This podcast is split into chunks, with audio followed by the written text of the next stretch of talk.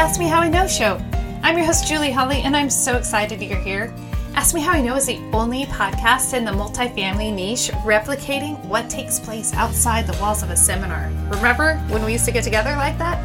This is like the lobby where honest, unscripted conversations take place and transformation happens. We'll talk about practical problem solving in the multifamily niche as well as overcoming mental roadblocks. This episode is brought to you by Three Keys Investments. Three Keys Investments is dedicated to helping people like you, yeah, you, enter the multifamily investment space to build passive income and legacy wealth. If you haven't already subscribed and reviewed Ask Me How I Know, I'd be honored if you did. Thanks so much for joining me today. And now for our featured guest. Hey guys, welcome back. Today we're going to talk about dealing with setbacks, which I believe many of you can relate to because of this thing called a pandemic that we've been experiencing. In fact, a US News and World Report survey showed that 25% have experienced either a job loss, a furlough, reduced salaries, or a salary cut during this crisis. So, more than likely, you or someone you are directly connected to is facing a setback due to this, the pandemic alone, if not life, right? So, setbacks happen. What is it what do you do? There are a few typical patterns that people follow when they experience a setback. The first is that they become problem focused these people are focused on finding solutions and they are also more inclined to find help. They're willing to see a problem from another angle because they are so driven to finding a solution and moving forward then there are those who try to tackle setbacks by being emotionally focused. And this approach seeks sympathy from others. It often requires a lot of conversations. And these conversations can lead to an awareness and clarity, and that awareness and clarity can lead to positive results. Finally, there are those who choose straight up avoidance. Yes, I'm being general, just three general pools to put people in, right? Avoidance people, they don't want to think about the situation. Um, they shut their feelings out. And initially, this can be helpful if you're dealing with a traumatic situation. Um, so that you can engage it later, you know, when in a healthy way. But a lot of people in this category don't choose to circle back and they might even find themselves with a new vice like alcohol, drugs, something that we don't want in our lives, right? more than likely you've used one or all of these coping techniques during your life. In fact, I chose avoidance. When my dad dropped dead, it was completely unexpected. And I thought I was being clever, you guys, by choosing to stay in denial or avoidance. Guess what? It wasn't. Shortly after his death, I traveled um, with my family back to check on a property we had. And in that process, I met with a couple of mama friends and their kids at a favorite park. So we sat and we talked, and they asked how I was doing. And I, I can remember so clearly. I said with this huge smile on my face, I think my dad had been gone for two months. Oh, it's going to be okay. I can choose to still sort of have my dad with me by staying in denial. Now, if you do not have a friend or two from the Midwest, you need to find and adopt one ASAP because they are some of the most grounded people I have ever known. My friend Katie, who I was with, she had already walked the path of loss a decade earlier, and she gave this California raised girl a total Midwest reality slap.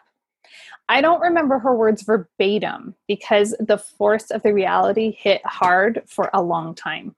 She said something like, You can deal with it now, or you can deal with it later and later means a lot of baggage to deal with. Trust me, I know. Wow. I took her advice to heart. And when I returned home from that trip, it was like I turned around with arms wide open to grief. See, facing any setback requires resiliency to feel every emotion. I think of it like standing on a shore and allowing this huge tidal wave to consume me. but when it recedes, I'm still standing. sometimes, often stronger than before. In this case, when my dad passed away, my faith and my husband, they kept my feet on the ground. And I did grow a depth of resiliency I did not have before. I keep saying that word resiliency, so let's talk about it. Remember not too long ago all those motivational posters for businesses with words like resilience and initiative and or like tenacity on them. So actually, and this was about the same time Trump showed The Apprentice was on, and everyone was naming their teams by traits they admired.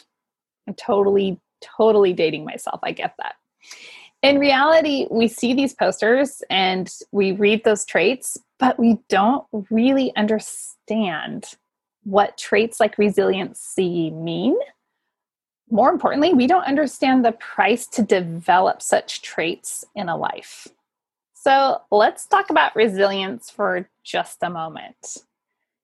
The canned answer, right? Resiliency is what allows people to use their strengths and skills to cope or recover from problems and challenges.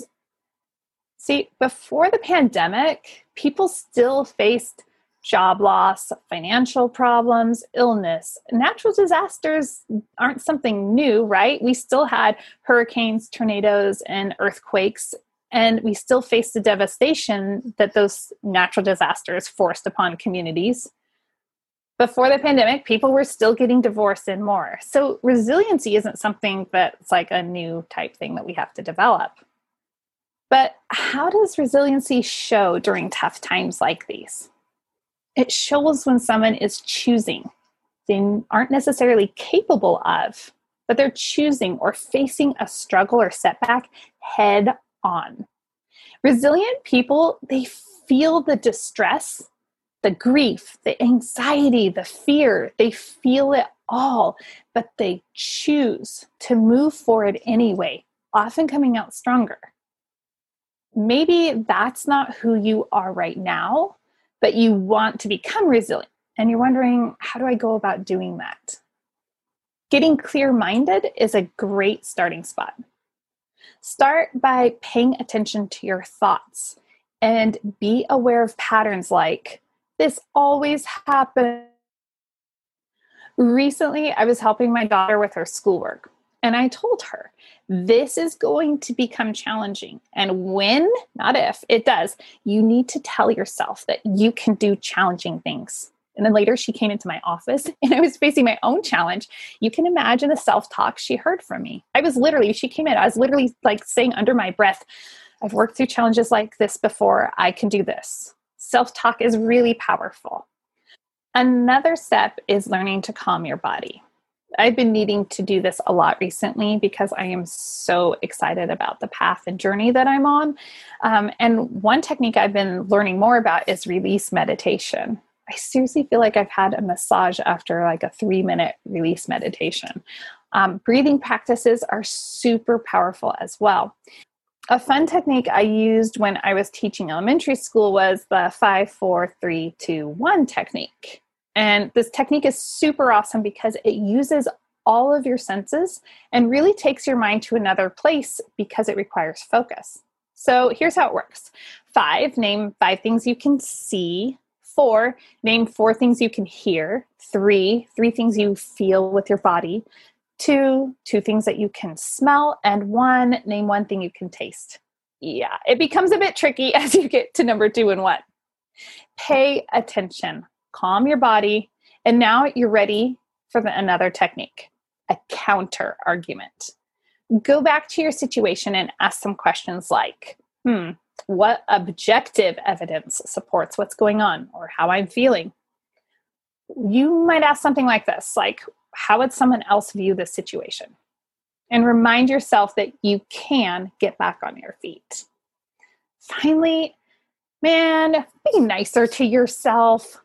Often we're patient, kind, and caring to others, and we give them wide margins when they face setbacks or make mistakes, but we're so demanding of ourselves. The golden rule treat others as you would like to be treated apply it. If you're listening to this, odds are that you're a high achiever who needs to flip the rule around and treat yourself as you would treat others. I'm going to close with this really amazing quote from Jim Lewis, who is a co founder of Essence. Define yourself by the best that is in you, not the worst that has been done to you. Guys, freedom is just one choice away. Go find yours. Thanks so much for joining me for another episode of Ask Me How I Know.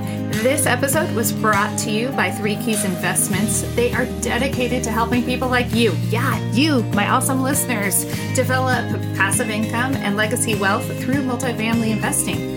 Feel free to check out their website, threekeysinvestments.com, to see if there's an offering that will help your portfolio grow and meet all of your needs.